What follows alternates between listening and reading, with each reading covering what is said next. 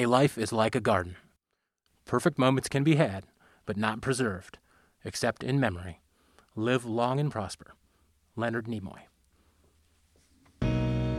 Welcome to 5 Minute Film Finder. Brought to you by Pioneer Library System. Hello and welcome to another edition of our beloved film and movie show. My name is Kendall from the Norman Central Branch, and today I am joined by my coworker, the very intelligent, the very smooth Darren. Darren, introduce yourself to the fine people listening at home. Hi, I'm Darren, and apparently I'm smooth. He is very smooth.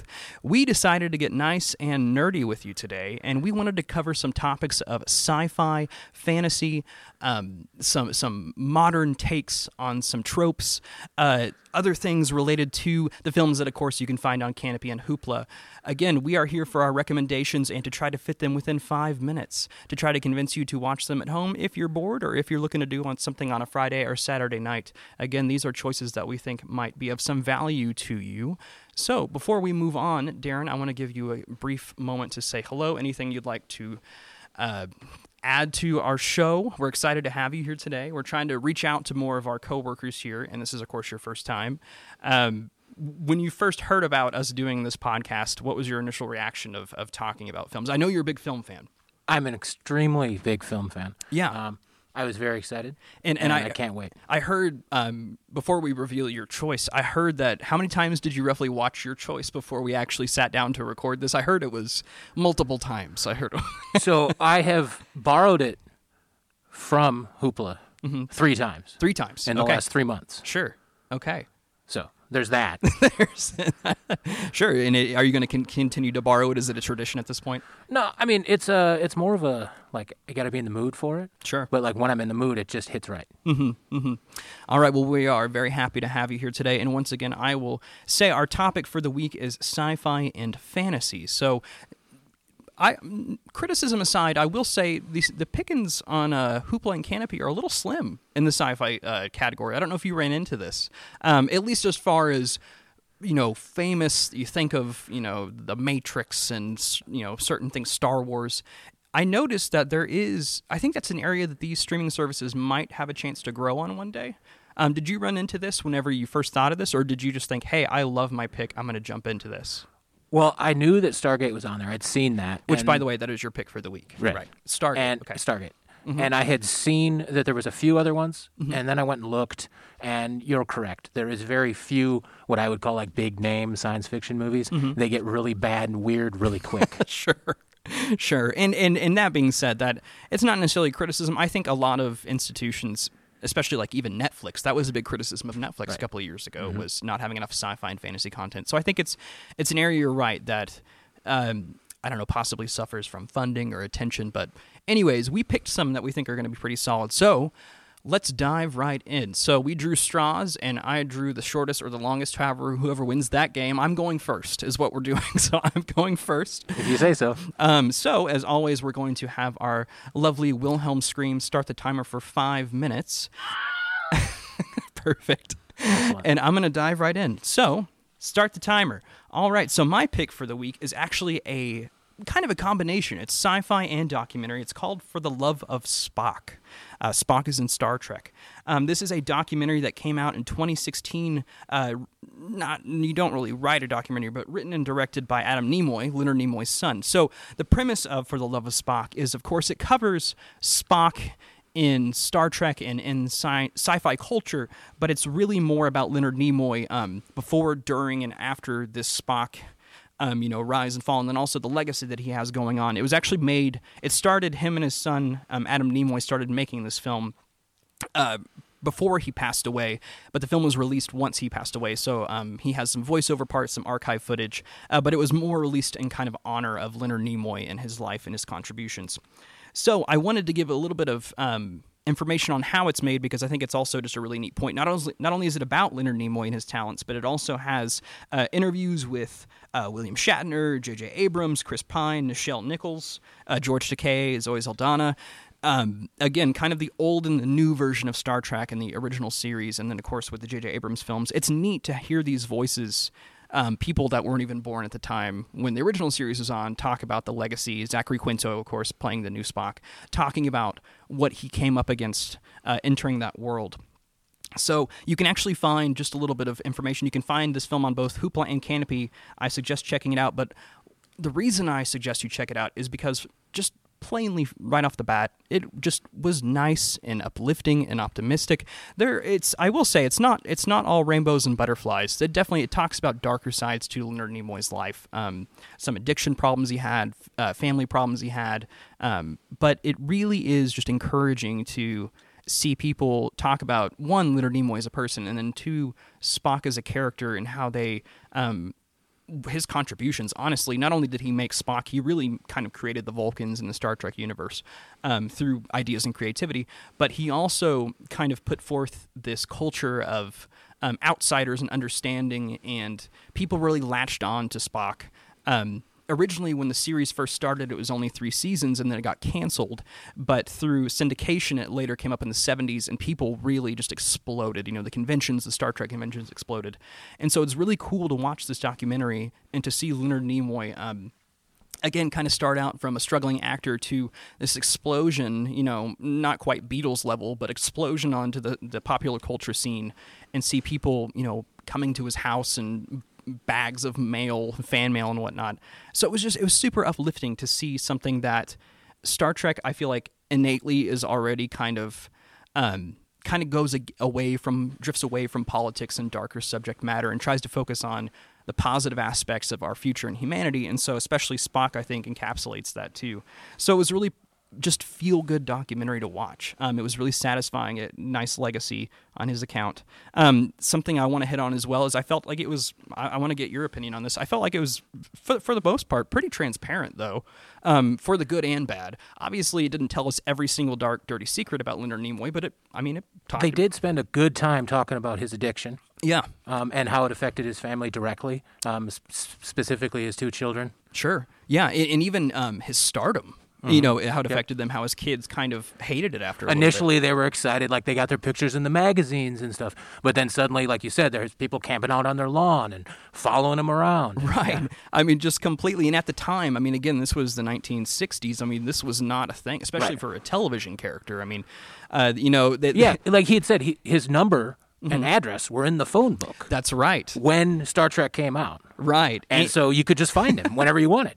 Right. And, and uh, if I recall correctly, I forget the magazine, but the magazine published his, mm-hmm. his contact information as yep. well. Yeah. So um, all the fans, like as the, the, it was the fan club address. So all the mail for all the fan club people mm-hmm. were going directly to their house. Yeah. It was crazy. And I love I, I loved. I, am not sure about you, but I, I, loved the idea about Star Trek early on. Um, hearing people when it was pitched being like it won't work. I think that right. was like a direct quote from mm-hmm. one of the heads of um, one of the studios they were working with, and so it was neat to see Leonard Nimoy um, come up with the Vulcan salute, right. and come up with the neck pinch, and the reasoning behind that. It wasn't just some fluke; it involved his religion and his um, the thought process that he put into the character that you might not know. Yeah, exactly. Um, and even going at scenes where you know, with the neck pinch, how does Spock subdue somebody without resorting to violence? Just these cool little intricacies. Um, you know, that really just developed into this huge explosion, this larger than life type thing. Uh, ah, man, I have so much more to say about this film. Uh, I ran out of time, unfortunately. Again, my title is For the Love of Spock. You can find it on Hoopla and Kanopy. Uh, I highly suggest you check it out, and I'd be very glad if you did. We're going to take a short break, and we'll be right back with Darren's Choice. Oh, hi there. We just wanted to take a moment to tell you about a few of our library services today. We are proud to be offering curbside service at all of our locations for pickup of physical materials, such as all your favorite books and beloved movies, and we also continue to offer a treasure trove of digital items as well. For our purposes today, let us bring your attention to our streaming services Hoopla and Kanopy, just two of the many perks included with your Pioneer Library card. Through Hoopla, you can discover digital items ranging from ebooks to music to movies and television shows and with Kanopy, you can explore an impressive library of streaming film titles. And now back to our program. All right, and we are back with Five Minute Film Finder. I am your host, Kendall from the Norman Central Branch, joined by my smooth coworker Darren today.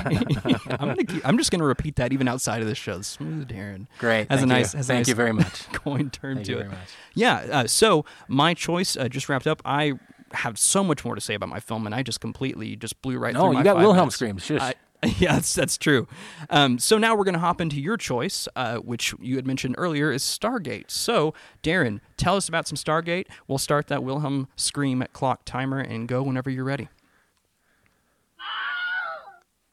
All right, so like he said, I'm going to talk about Stargate.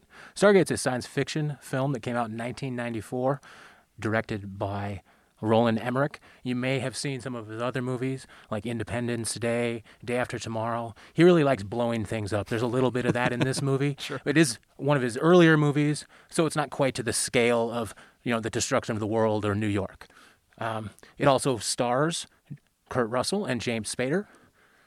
Uh, I saw in your notes. I want to stop you really quick. By the way, uh, it seemed like you were really excited that James Spader's in this. film. Why do you say that? Just because you had James Spader twice in the notes that you said. I'm relatively sure it was actually three times. Was it three times? Three times in my notes, James Spader. Yes. Can I ask why? By the way, Uh, well, personally, I think he sells the entire movie. Okay. Um, in the first, I don't know, 15 minutes of his character introduction, Mm-hmm.